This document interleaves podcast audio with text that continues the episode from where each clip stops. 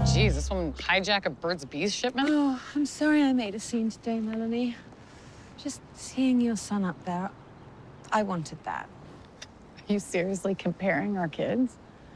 I mean, if we're talking about things we want, I want my son to be too busy to come to these kinds of things. I want him to go to college, have a girlfriend. You say that, but then he brings home a girl who isn't exactly like you, and it's actually very insulting. But we're not comparing our kids. JJ's soaring.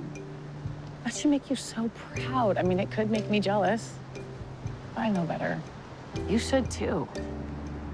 You deserved a bit of glory tonight, Melanie. You are a great mother, and you're a very good friend.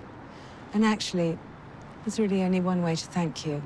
Say something, Ave Maria. Okay.